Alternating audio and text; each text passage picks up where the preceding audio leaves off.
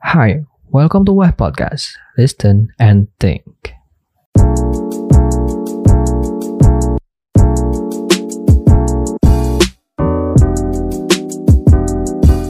Ya, selamat datang di podcast Weh Podcast. Nah, kali ini eh, kita akan Weh interview bersama teman gua, salah satu teman gue juga nih, hampir-hampir mirip kayak Sandia lah, kayak gue jarang main sama dia, tapi cerita mah cerita aja gitu.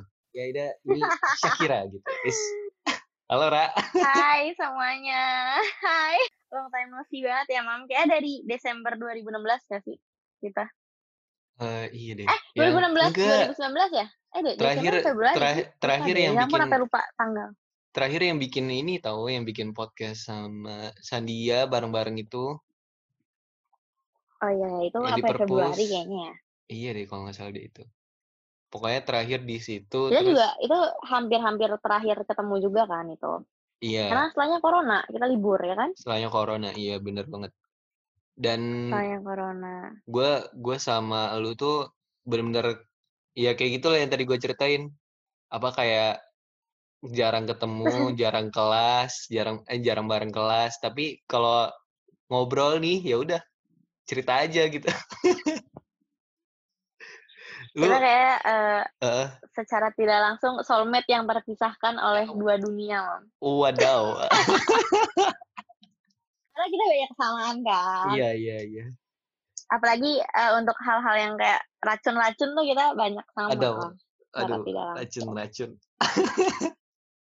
racun-racun ya semenjak semenjak kuliah online kita cukup terhindar juga ya dari racun-racun seperti orang orang yang Iya. beracun gitu ya. jadi eh, ada untungnya juga sih selain ngehemat ongkos kuliah ngehemat apa lagi ya baju kan nggak harus nyuci-nyuci banyak-banyak nggak harus mikir kalau pagi kan kita pusing ya aduh besok pakai baju apa ya guys gitu. Iya.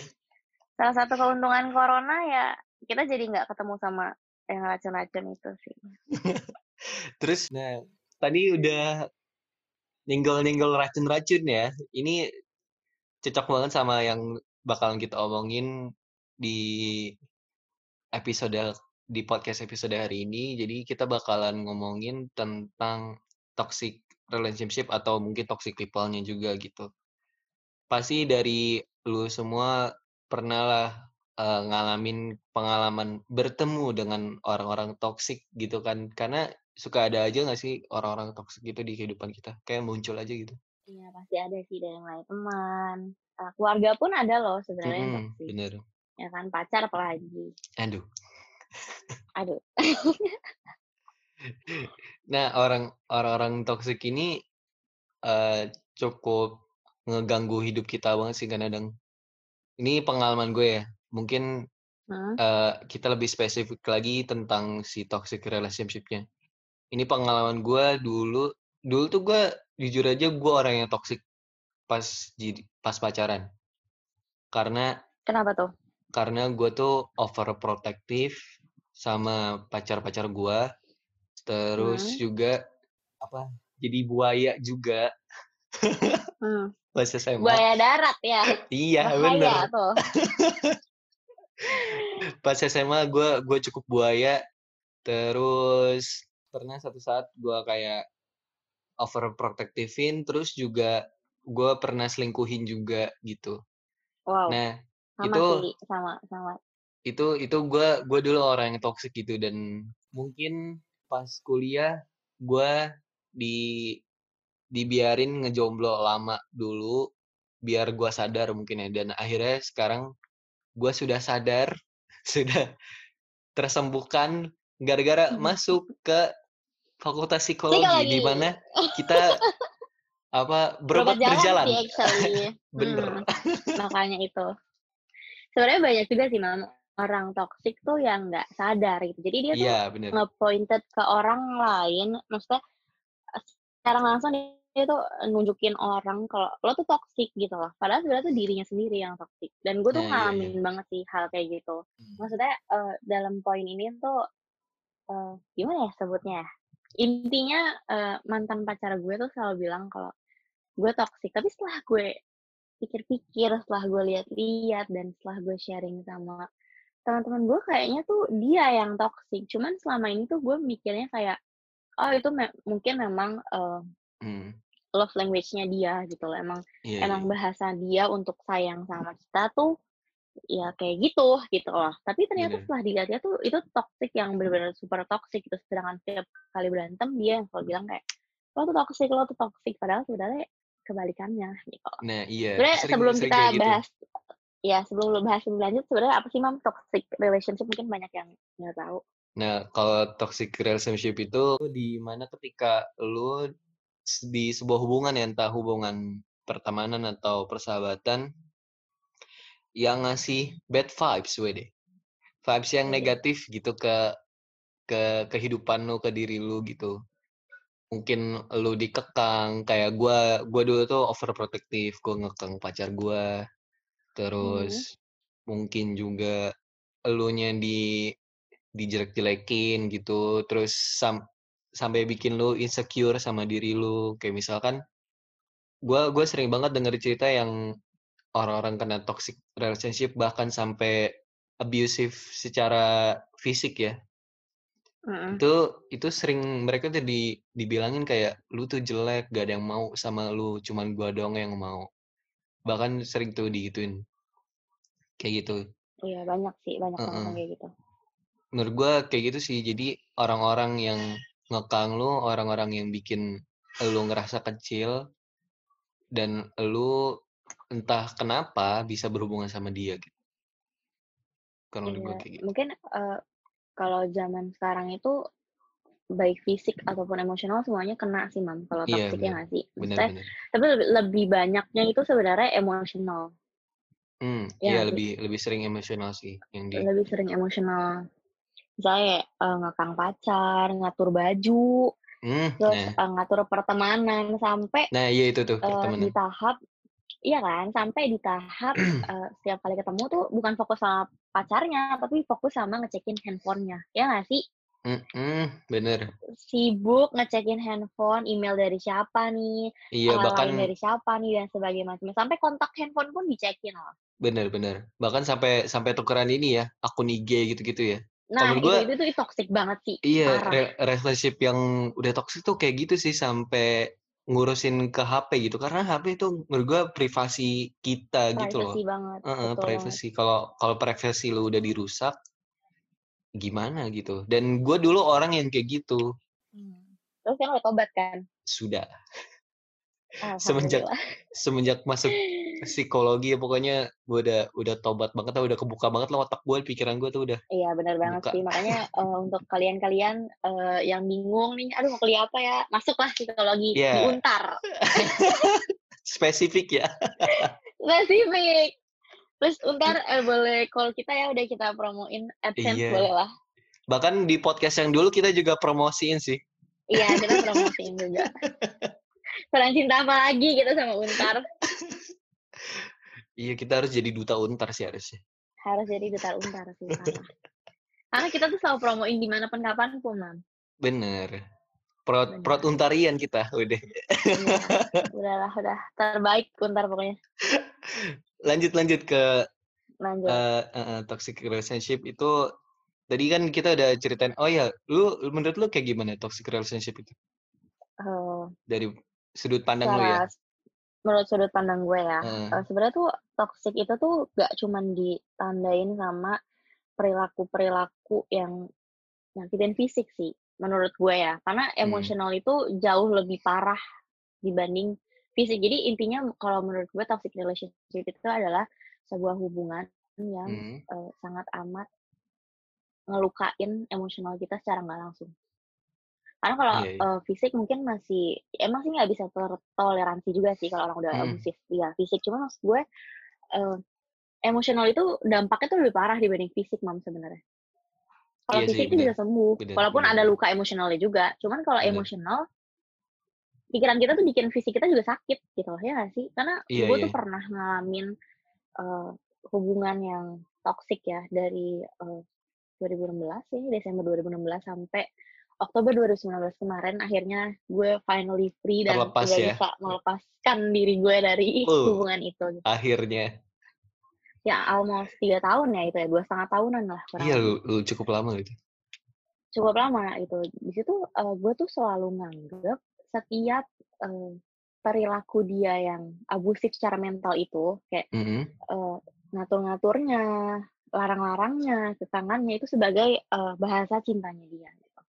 Akhirnya Hmm. eh, di tahun-tahun terakhir tuh gue mulai nyadar kayak, oh iya ternyata nih nggak seperti ini gitu. Kalau emang lo cinta sama gue, lo nggak mungkin segininya gitu. Pasti lo percaya, lo trust sama gue, sama gue gitu. Even mungkin lah setiap pasangan tuh nggak eh, apa mustahil kalau kita tuh percaya 100%. Pasti kan ada curiganya kan, Iya, cemburunya benar, apa benar, segala macam. benar. Cuman menurut gue eh, penting juga buat kasih trust eh, berupa privacy ke pacar kita biar kita tuh tahu gitu kalau sana kalau bahwasannya tuh kayak ya udah ini pacar gue gitu loh. Jadi ya apa ya nggak nggak perlu lah yang sampai segitunya gitu loh. Gue tuh sampai baju diatur mam.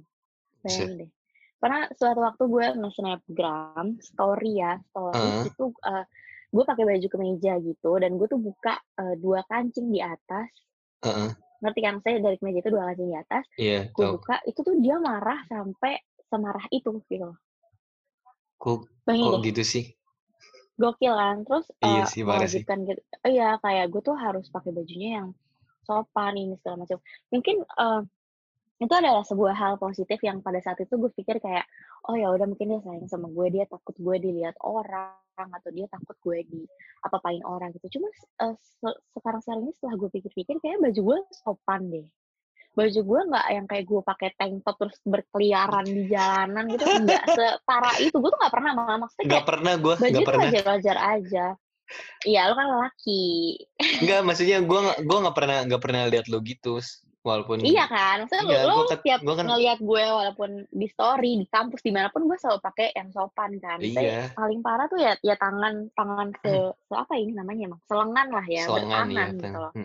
Nggak pernah pakai rok mini atau apa segala macam itu gue nggak pernah gitu loh dan itu tuh eh, di situ gue masih mem, apa ya memaklumi si toks ketoksikannya dia itu sebagai bahasa cinta dia yang positif gitu gue mikirnya kayak Hmm. ya udah dia sayang sama gue gitu. Iya iya, sering sering Terus, kayak gitu eh, tuh. mulai pertemanan juga pernah nggak sih lo ada di tahap ngelarang cewek lo dulu eh, buat temenan sama orang Itu yang gue lakuin dulu. Gue bahkan pernah ngelarang pacar gue untuk temenan sama sahabatnya gitu karena eh, padahal gue yang toksik tapi gue yang ngerasa temen-temennya dia yang toksik gitu. ya bagus Itu- sih kalau itu- itu, ngelarangnya Heeh. toxic Enggak, ternyata bukan itu, ternyata guanya yang toksik gitu loh. Dan Iya. eh, akhirnya untungnya gue sekarang sudah menyadari lah. Pokoknya gitulah intinya lah. Iya, bagus sih. Maksudnya kayak kita juga harus eh, mungkin edu sebagai anak psikologi kita juga sebenarnya punya tanggung jawab membuat nge-share dan ngasih tauin sebenarnya apa sih toxic relationship dan Iya, gimana sih iya. caranya biar kita tuh nggak toxic gitu. Mungkin bener. salah satunya hal-hal yang seperti itu gitu. Maksudnya nggak perlu lah lo tuh ngelarang cewek lo atau pacar lo buat nggak berteman sama si A, si B, si C. Oke lah kalau si orang yang dilarang. Jadi misalkan kayak gue punya temen si Dewi misalkan. Mm-mm. Si Mawar deh Mawar, Mawar, si Iya. Mawar.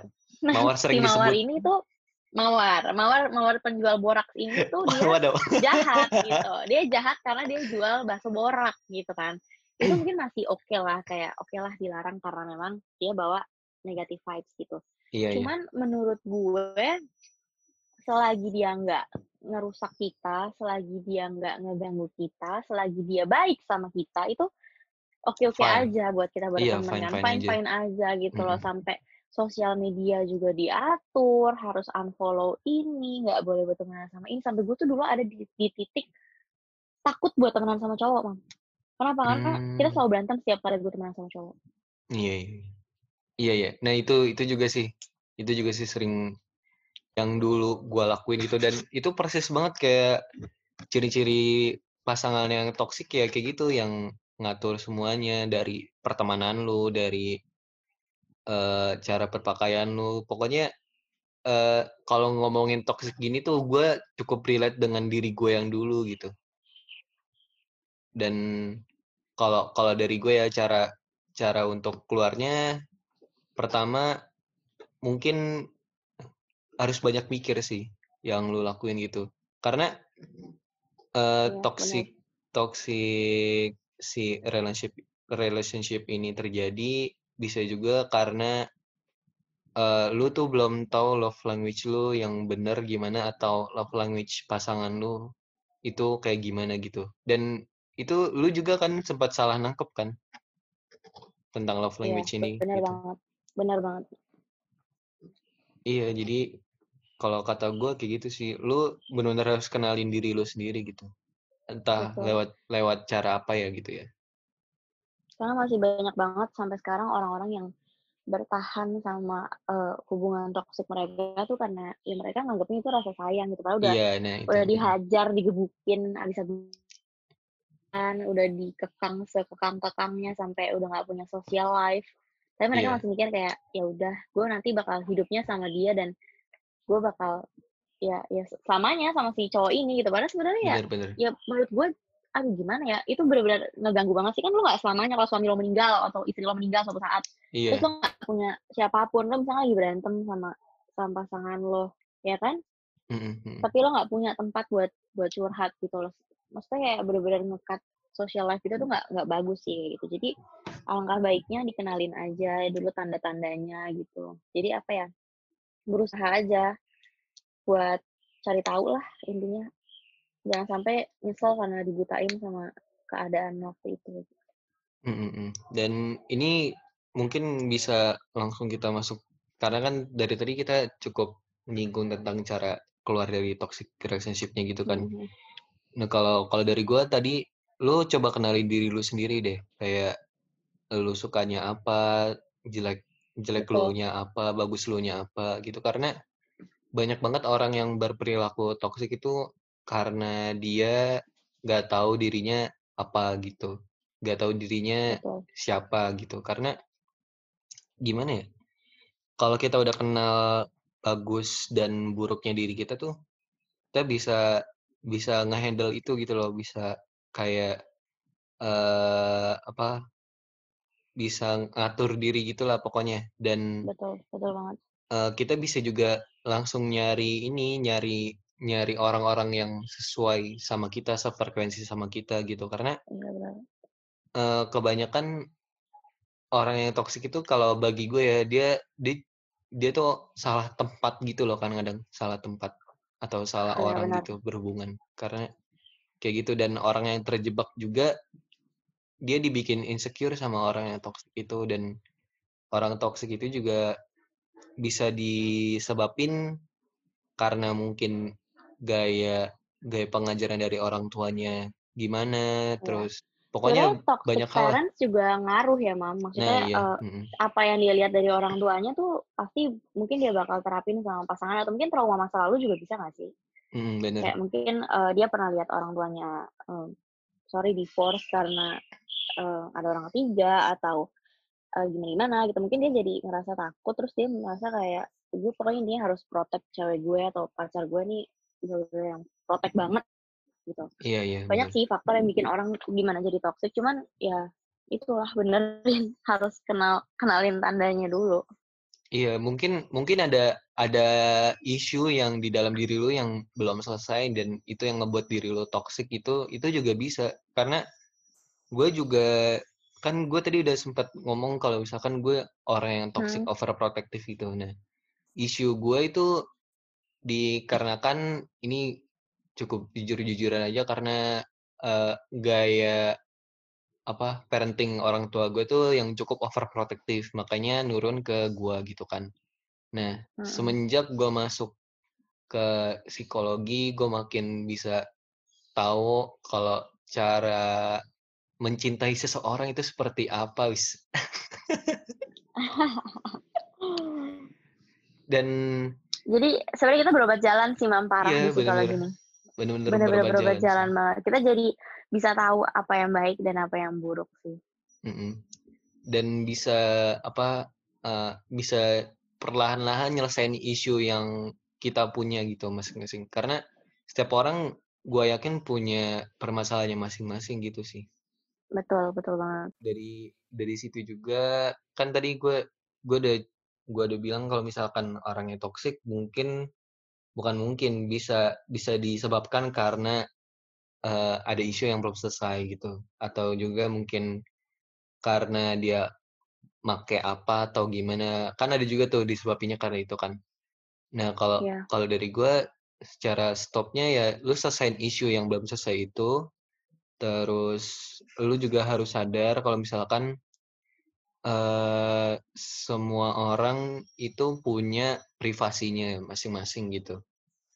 Terus lu harus juga bisa ngehargain privasi orang juga gitu. Karena kan orang-orang yang toksik kadang gitu kan nggak bisa ngehargain privasi orang gitu. Kadang dia juga nggak peduli orang tuh ada masalah apa gitu. Nah uh, mungkin untuk bisa sembuh dari si toksik atau lo misalkan jadi orang yang toksik kayak yang gue pernah ceritain ya kan gue juga gue tadi udah sebut berapa kali tuh gue dulu orang yang toksik gitu kan Berkali-kali, sekali lagi dapat piring. iya makanya pokoknya sampai segitunya lah pokoknya gue se bersyukur bersyukur sebersyukur itulah pokoknya semenjak masuk ke psikologi bisa terlepas dari hal-hal itu Ya padahal eh, sebenarnya emang sebenarnya jurusan tuh nggak nggak ngaruh juga sih. Sebenarnya semua Iya. hal tuh kuncinya ada di eh, diri sendiri. Bahkan eh, mantan pacar gue ini tuh eh, lulusan dari em, actually dia kuliah kuliah di eh, jurusan yang hampir sama sama kita gitu loh. Yang mirip-mirip lah sama kita. Tapi eh, dia tuh nggak mungkin nggak menyadari kali ya bahwa bahwasannya dirinya tuh toksik gitu loh. Padahal kan seharusnya di di kampus ataupun di pelajaran yang dipelajarin tuh udah, udah pasti banget bakal belajar tentang hal-hal yang kayak ginian kan gitu loh. Tapi Mhm. dia buktinya aja nggak bisa gitu loh. Bahkan dia selalu nge ngeblame kalau gue tuh yang toksik gue yang ini gue yang itu. Padahal pada nyatanya tuh dia yang kayak gitu gitu. Jadi dia sebenarnya jurusan tuh nggak terlalu mempengaruhi sih. Semua Iya balik sih, lagi ada yang di dirinya. Yang penting sebenarnya bukan itu sih, yang penting lu melek sama mental lu gitu melek bener Sadar banget bener sadar banget. sama mental lu. Karena eh yang tadi lu sempat bilang juga apa penyakit mental itu kan juga ngaruh ke fisik gitu karena ada yang namanya psikosomatik gitu kan.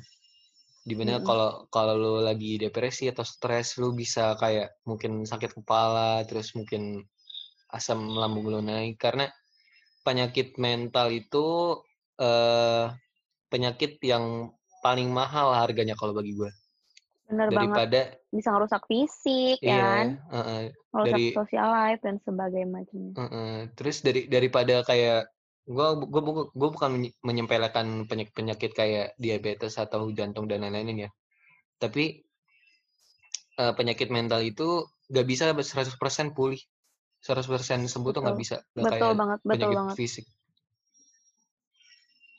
Itu sih namanya karena setiap kit- Heeh. contohnya aja kayak sesimpel apa ya anxiety lah kita jangan bahas Anxiety. bipolar mungkin terlalu Iya, jauh kayak anxiety Mm. anxiety aja tuh eh, masih even dia udah diterapi dan sebagainya macamnya masih banyak banget faktor yang bisa memicu penyakit itu muncul lagi mam walaupun dia udah bertahun-tahun survive bener. tapi pasti ada satu titik atau satu celah di dirinya yang kalau hal itu kesenggol aja itu pasti muncul lagi penyakitnya jadi intinya memang penyakit mental tuh nggak 100% bisa sembuh gitu loh Bener, karena penyakit mental itu bisanya yang gua tahu bisanya tuh dia di kit- kita yang yang maintain.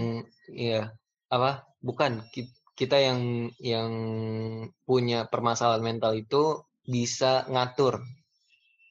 Bisa iya ngaturnya benar benar banget benar bukan banget. bukan benar-benar 100% pulih gitu.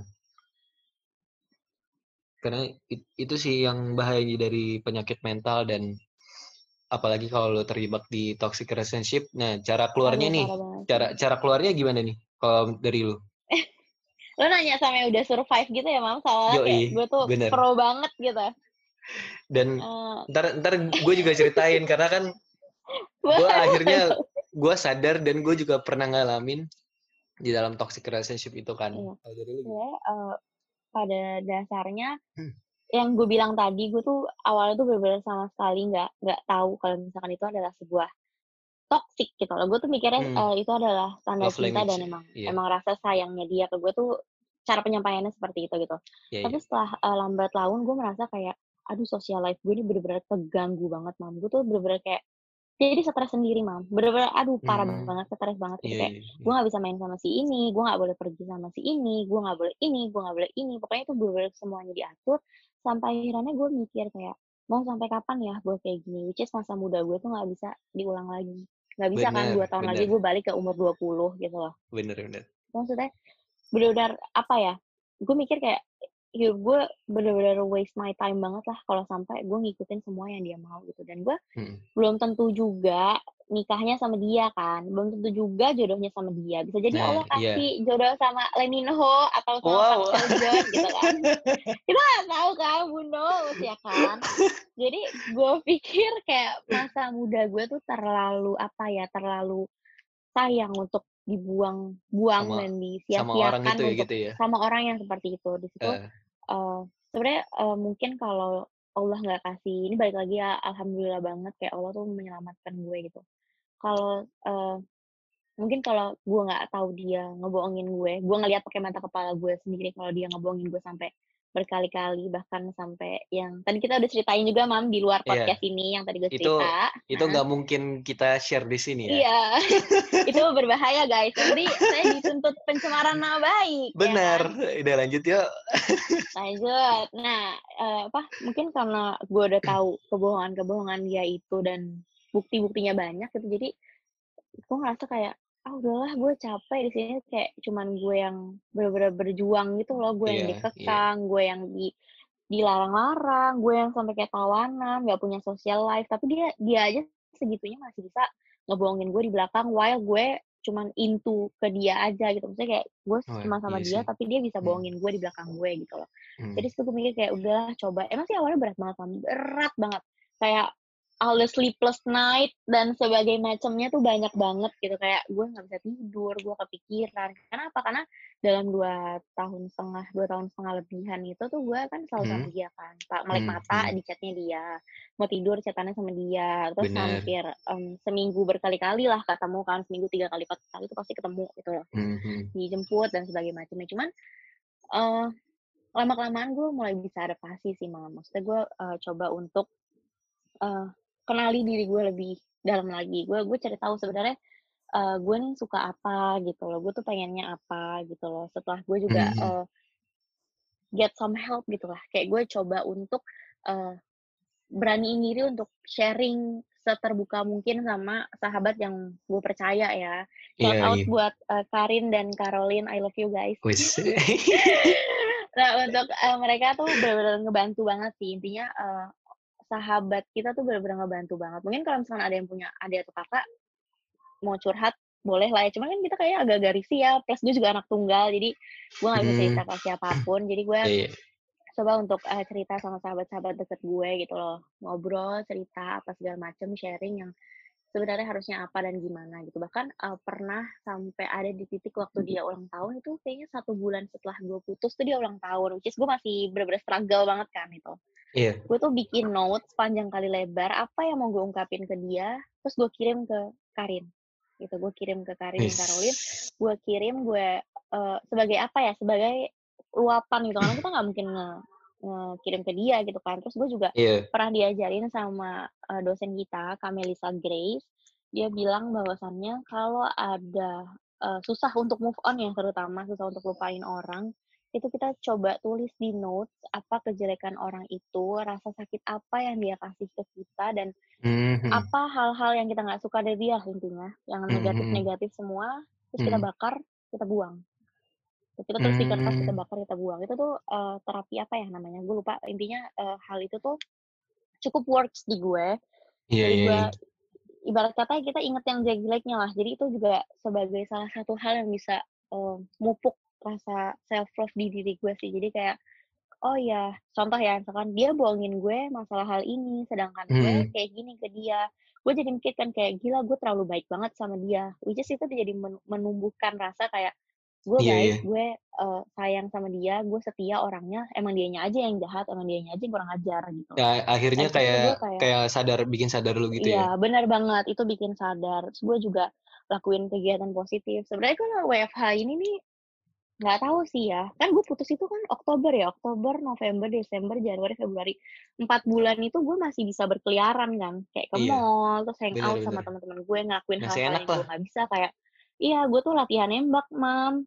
Itu Ah, kan hal-hal yang nggak pernah gue wih, coba sebelumnya. keren keren. Terus akhirnya iya, terus gue jadi tertarik kan kayak udah coba deh nge-explore hal-hal baru, apa yang gue Iya suka iya. dan sebagainya macamnya, hangout dan ketemu orang banyak gitu. Cuman pas WFH ini ya drakor sih sejujurnya hal yang paling bikin gue bener-bener kayak oh oke gitu loh. Drakor Lu sih yang bener-bener ngebantu nonton banget. mana Na- Gue baru-baru Netflix ta- baru tahun ini loh mam gue nonton drakor di Netflix atau gimana? Di Netflix, Pavio. di Netflix. Oh Netflix. Oh Netflix, Netflix. Kayak uh, Lee Min Ho, Babang Park Sejong gitu kan. Iya Aku oh tidak my god. tahu, tidak tahu. Lo, lo harus nonton sih, Mam. Itu karena lumayan banget buat killing time sih. Jadi selama liburan kita kuliah ini nih, kayak tiga bulan Hmm, dari Mei ya, kalau salah Mei sampai Agustus tuh, ya iya, udah gue nonton Korea aja karena nggak bisa ke mana-mana juga kan. Jadi gue nonton benar-benar. Korea dan apa ya jadi ya udah nyenengin diri aja me time teleponan sama teman-teman catch up dan sebagainya macamnya. Dan gue juga jadi tahu kalau sa- bahwasannya gue tuh sangat hobi masak kue. Widih, is itu setelah gue Iya. explore hal-hal banyak tuh gue jadi tahu kalau gue tuh ternyata Oh hobi oke. masak kue gitu loh. Jadi situ Iya gue iya. mikir kayak gue hobi banget baking. Jadi kayak ya udah lama kelamaan lupa kok lama kelamaan bisa. Emang awalnya berat banget sih Dan Benar-benar. untuk ngeblok semua sosial medianya dia tapi gue masih temenan sih di Instagram untuk ngeblok em, WhatsApp, Line, nomor telepon dan lain-lain buat ngapus-ngapusin semua foto, ngebuang kado-kadonya. Itu tuh sangat amat amat butuh waktu yang benar-benar ya empat bulanan lah kayaknya, empat bulan tiga bulanan lah. Butuh waktu kayak yang oke, gue nerima nih kalau gue emang udah harus udahan sama dia gitu loh. Hmm, hmm. Tapi lama-kelamaan bisa dan sekarang gue udah ada alhamdulillah banget udah ada di tahap di mana gue bisa ketawain kayak kok lu gue bego banget sih rak dulu? Gitu kayak ngetawain diri gue sendiri gitu loh kayak kok bisa bisanya gitu malah jadi bahan Iya jokes iya. di depan teman-teman gitu loh jadi bahan iya buat iya. bercandaan kayak ya kan lo dulu kayak gini ya kok bisa ya kok bisa ya? Kayak gitu. Jadi ya intinya coba aja lakuin hal-hal positif terus kalau emang udah bener-bener nggak kuat dan dirasa nggak bisa untuk ngatasin sendiri coba aja datang ke eh, tenaga profesional kayak ke benar. eh, psikolog atau psikiater karena datang ke psikolog bukan berarti kita gila kok datang ke psikolog bukan Hmm, itu berarti dia. kita sakit jiwa gitu bukan berarti Benar. kita tuh orang orang sakit kita tuh boleh kok orang sehat yang mungkin punya beban apa sesimpel kayak stres nggak tahu mau kayak gimana Iya iya. boleh datang ke psikolog untuk dapat penanganan lebih lanjut karena yang namanya sakit mental tuh aduh gue capek banget mah masih banyak banget orang yang nganggap sakit mental tuh remeh Benar benar. kayak astaga mereka tuh segampang itu nyepelin sakit mental. Padahal sebenarnya dampaknya tuh sangat amat amat besar dan itu ada luka yang nggak bisa disembuhin gitu. Jadi sebelum terla- terlalu lebih jauh dan lanjut coba deh untuk datangin tenaga profesional kalau emang udah nggak kuat gitu. Iya be- benar banget sih. Penyakit mental yang yang tadi di gua gua bilang sih, lu bahkan bisa dari penyakit mental itu ada yang sampai kayak buta gitu. Padahal pas di bener di banget. diperiksa nih ke dokter matanya nggak apa-apa tapi dia betul. buta gitu. Bahkan ada yang mungkin itu sampai apa ya kayaknya gitu. belum lama ini kita belajar dari psikologi abnormal iya ya? ada ada ada apa ya lupa deh abnormal. namanya. Gue namanya pokoknya ya pokoknya lupa. ya, ad- pokoknya dia sam- sampai kayak gitu gitu iya dan benar. Sampai ada juga yang eh, dia ngerasa dirinya hamil padahal pas di USG dicek semua dia nggak hamil. Iya nah itu. Ya kan? Sampai sampai separah itu gitu iya loh. sampai segitunya gitu loh penyakit mental tuh se- sebahaya gitu. Dan gua bukan mengecilkan penyakit kayak diabetes dan lain-lainnya lagi again ya kayak gitu. penyakit fisik lah intinya ya. Iya heeh. Mm-mm. pokoknya sebahaya itu dan tadi cara untuk keluar dari toxic relationship yang gue tangkap dari lu tuh eh lu butuh dengan lu tuh butuh cari suportif dari teman gitu betul dari teman banget orang-orang terdekat banget lu. Mam. Itu betul itu banget. ngebantu itu ngebantu banget sih dan gue gue juga ngerasain kayak gitu dan emang kuncinya itu lu lu cari eh teman yang suportif sama lu dan bahkan orang yang terkena toxic relationship itu kan kadang dibutakan gitu kan dan di di cut apa sosial social life ya gitu kan. Itu Ya, jadi sendiri kan dia, nggak Iya, siapa-siapa rasanya gitu. Iya, nah itu lu coba sadar diri dulu deh. Jangan-jangan selama ini, eee, lu dikuasain gitu ternyata kanan kiri lu sebenarnya ada temen lu yang suportif gitu loh. Nah, lu hubungin dia gitu loh. Lu coba reach out ke dia, ke temen-temen lu yang suportif pokoknya, eee, itu ngebantu banget sih dan, eee, social life itu penting banget sih kalau bagi gua karena yang gua tahu ya dari dari podcast-nya Om Deddy Corbuzier ya sama Ade Rai. Jadi orang itu tuh, eee, bisa mati bukan karena nggak makan, bukan karena nggak minum, bukan karena gimana gitu, orang itu bisa mati kalau social life-nya itu diputus gitu. Dan Iya, kenapa sekarang semenjak pandemi ini banyak banget yang ngalamin stres gitu-gitu ya karena social life-nya itu dibatasin gitu. Karena pada pada dasarnya manusia itu Heeh. adalah makhluk sosial kan. Ya, nah Kita itu nggak perlu. bisa hidup sendiri. Bener bener banget. Kuat-kuatnya Heeh. orang, sehebat-hebatnya orang, pasti butuh coping, yaitu ngobrol sama orang yang dia Bener. percaya gitu, sharing. Setidaknya banget. keluarin lah apa yang ada di unek-unek di dalam hatinya itu, karena setelah ngomong tuh pasti lega banget sih rasanya. Bener banget sih. Gua gue juga setelah ngomong, setelah cerita tuh bener-bener lega sih kayak gue cerita ke teman-teman dekat gua, terus mungkin ke pokoknya orang-orang yang lu trust gitulah, yang bener-bener lu Betul. percaya, dia tuh nggak bakal mungkin gunain informasinya itu untuk hal yang buat nanti lu lu diserang dengan informasi itu, nggak mungkin gitu. Pasti ada kok orang-orang kayak gitu tuh, selalu ada. Dan kuncinya, ya lu coba sadar, lu lihat sekitar diri lu karena again yang tadi kan dibutain gitu. Nah, itu lu lu berusaha coba melek deh, apa, ngelihat ke sekitar lu gitu loh. Dan untuk keluar Betul. dari dan untuk Intinya keluar dari sadar itu diri lah, juga karena heeh. percuma juga ya, Mam, percuma juga kalau misalnya, eee, teman-teman kita nih udah ngomong kayak misalnya, eee, "Itu dia nggak bagus buat lo, dia tuh kayak gini kayak gini," tapi kitanya masih Mhm. buta dan kecintaan sama nih orang. Kayak kita jadi Iya mikir iya. kayak yang malah bisa jadi turns out kita benci sama teman kita, karena teman kita dianggap Bener terlalu bener. ngikut campurin hubungan kita dan Bener banget ngata-ngatain cowok kita yang sayang banget nih. Ka karena kan toxic itu kan bisa dinilai sebagai bahasa cinta kan. Nanti kita bisa aja kan mikir kayak, "Wah nih," eee, misalnya nih, eee, "Imam bener-bener parah banget nih ngata-ngatain cowok gua," padahal kan itu Iya iya. tanda cinta cowok gue karena dia ngelarang gue gitu. Padahal sebenarnya itu adalah toxic gitu loh. Jadi apa ya, coba aja untuk untuk buka mata lah gitu, lihat-lihat dan jangan terlalu kecintaan deh intinya sama cowok. Bukan sama cowok sih, sama pasangan pokoknya. Sama pasangan intinya. Maksudnya dalam konteks gue jangan terlalu 100% Iya iya. banget sayang sama cowok gitu, karena kita nggak tahu sebenarnya dia tuh baik apa enggak gitu. Dan kalau kalau menurut gue sih kalau, eee, terlalu cinta itu bukan lu jadi nguasain dia sih, kalau lu cinta sama dia ya lu mau dia bahagia dengan dengan cara apa pun gitu. Kan Exactly. cinta itu kayak gitu Setuju gitu banget. Karena, eee, mungkin orang-orang terbiasa gitu ya kayak kalau misalkan pacaran jadi overprotective atau gimana gitu karena, eee, mungkin disebabkan dari parents atau gimana gua nggak tahu, tapi yang jelas kalau misalkan lu cinta sama orang, ya lu tuh, eee, apa, bahagia ketika dia bahagia gitu loh dan sedih juga ketika dia lagi sedih gitu. Bener-bener kayak gitu dan nggak mungkin lu ngekang dia kalau emang lu bahagia gitu. Kalau kalau emang lu cinta sama dia, karena kalau menurut gue Iya, cinta sih bener kayak gitu. banget. Dan eee, nggak ada heeh. trust juga bukan ciri hubungan yang baik kan, Mam. Iya bener. Karena trust itu kan butuh Karena banget gitu. pondasi hubungan Mhm. itu iya, pondasi hubungan yang paling utama tuh kepercayaan sih. Iya bener. Bener banget sih. Bahkan Sesimpel itu. bahkan ada kan yang kayak apa, eee, cowok atau ceweknya main sama siapa, percaya aja gitu sama pacarnya gitu. Karena kalau kalau lu percaya sama dia berarti ya lu beneran trust gitu dan, eee, kalau lu percaya juga kalau emang dia cinta, gue sih sekarang punya pemikiran kayak kalau emang si misal nih, misal pacar gue ya, kalau misalkan pacar gue beneran cinta sama gue, dia main sama siapa pun nggak bakal terpengaruh gitu, kalau menurut gue.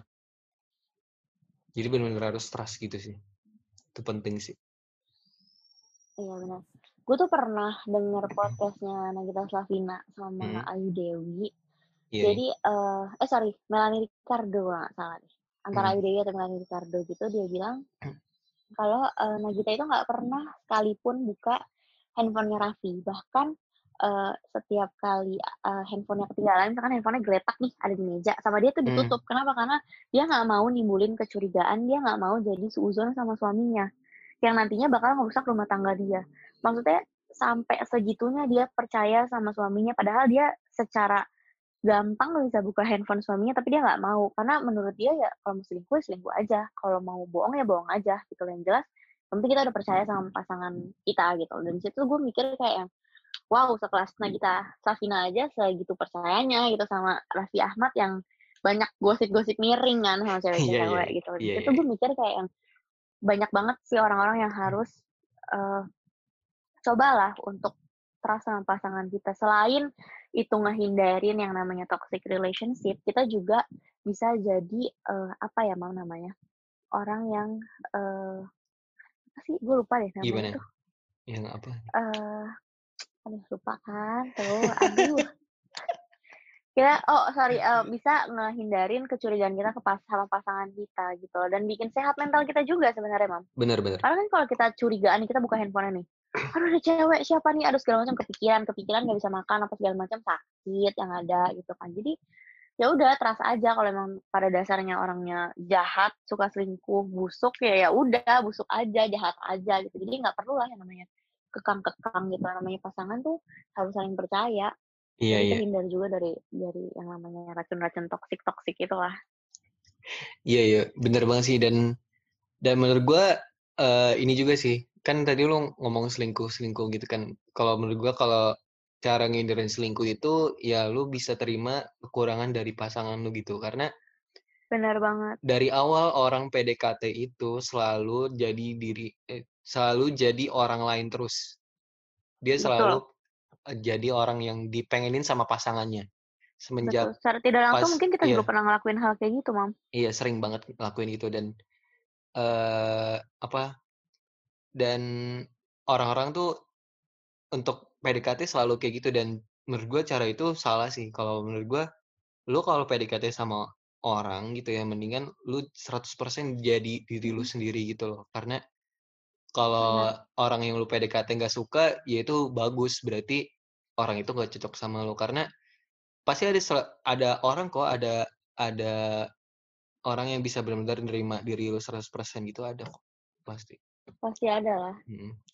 Nggak nggak usah takut jadi diri lu sendiri gitu. Karena orang-orang tuh bisa selingkuh pas pacaran atau bahkan amit-amit setelah suami istri selingkuh karena kayak gitu. Karena dia nggak bisa nerima betul. kekurangan pasangannya gitu. Dan sekelas sekelas Nagita Slavina aja kan kayak gitu kan si Gigi kan sampai sepercayanya itu betul karena dia udah bisa nerima oh kurangnya Raffi ya kayak gini gitu loh.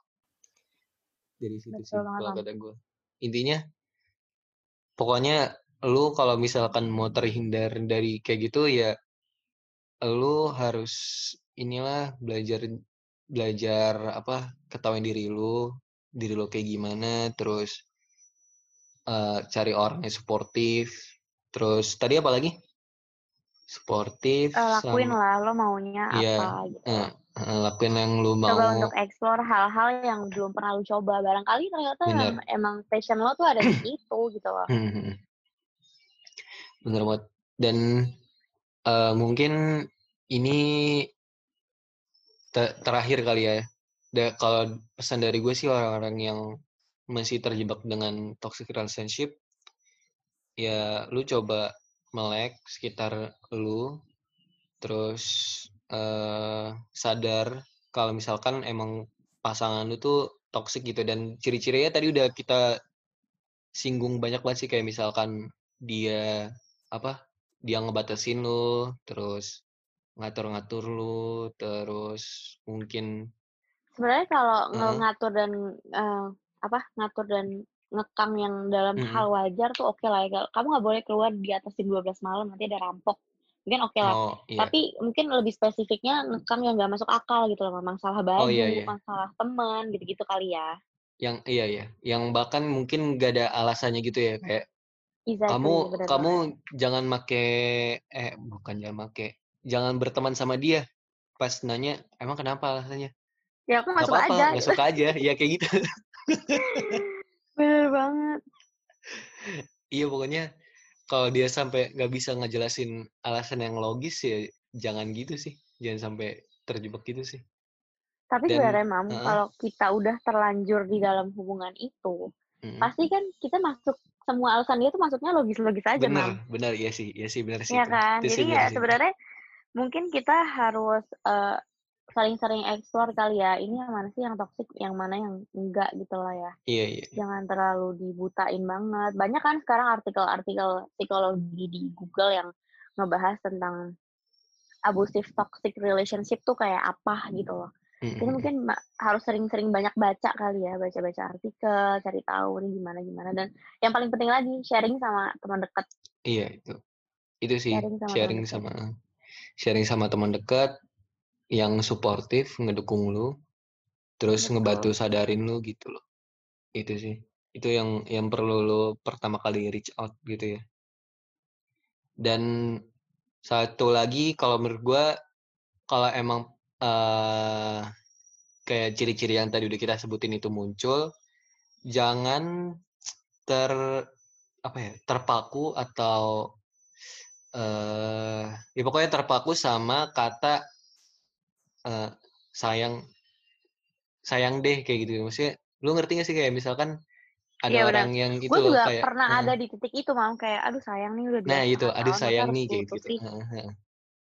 Nah iya Karena nggak gitu. nggak ada kata terlambat untuk nge-cut apa pun yang toxic, ngeganggu Bener mental bener. lo, ngeganggu diri lo, nge Bener bener. ngancurin lo secara perlahan itu nggak ada kata terlambat. Jadi sadari lebih dini, lebih cepat tuh lebih baik banget sih, dan nggak ada kata terlambat. Bener, bener banget sih dan hindarin kat kalau kata gue hindarin kata-kata kayak gitu sih kalau misalkan udah toxic buat lu, ya udah mendingan Mhm. di-cut aja gitu, jangan jangan Jangan pakai sama kata-kata itu. sayang-sayang dan aduh Mhm. sayang nih 2 tahun sayang nih, jangan pakai ada kayak gitu-gitu. No Iya. excuse. Dan dan ini lagi sih sama jangan beralasan pacaran sama orang itu, ah nanti nikah juga dia bisa berubah, jangan kayak gitu deh. Mendingan bener-bener bener 100% banget. yang bisa udah nerima lu gitu, 100% Bener kurang banget lebihnya bener lu banget gitu. bener banget. Karena gitu nikah pun nggak jaminan bakal berubah, bahkan ada yang Bener. lebih worse ya nggak Lebih sih? parah, iya ada. Lebih parah. Ada banget. Nah, oke kayaknya cukup ya sampai situ ya. Cukup ya curhat kita hari ini. Semoga dapet ini ya, dapet apa, insight widih, dapet dapet pengetahuan baru dari Asik. apa, orang orang yang Dan berhasil. juga untuk kalian-kalian yang mungkin masih terjebak di relationship yang sangat amat toxic dan ngeganggu mental, semoga, eee, secepatnya bisa diberikan kesadaran Kesadaran dan kesadaran. bisa Iya. secepatnya keluar dari, eee, hubungan itu. Amin amin. Dan apa, eee, apa, semoga sharing dari kita nih yang gua udah sempat cerita kalau misalkan gua dulu orang yang toxic Bermanfaat. heeh, orang gua orang yang toxic, terus kita juga pernah ngalamin yang toxic, dari pengalaman-pengalaman kita kayak gini, semoga bisa ngebantu. Dan ya semoga cepet sadar, udah itu aja mungkin. Makasih ya Syahira udah sharing-sharing for bersama. Nah, ja jangan lupa nih follow akun Instagram lu apa? Eee, @syakiranovel boleh di-follow juga ya guys. Is Ngemis ngemis followers kita nih, aduh parah banget. Oke, mungkin sekian, eee, podcast hari ini. Makasih semuanya yang udah denger ya. Dadah. Terima kasih.